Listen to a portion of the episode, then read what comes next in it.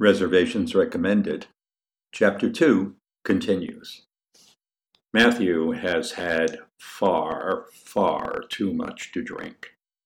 The wise thing, as soon as Jack finishes his lobster, would be to say his good nights, get into a cab with Belinda, and head for home.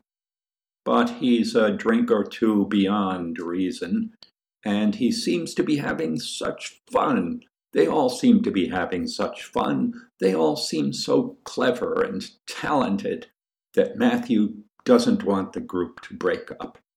He wants them to come back to his place. At a couple of points in the evening, he has almost spilled the beans about being B.W. Beaf, and he knows, somewhere in the back of his mind, that if he persuades the whole gang to come to his place for a last drink, He's sure to tell them, and then he'll stand out, even within this superior group.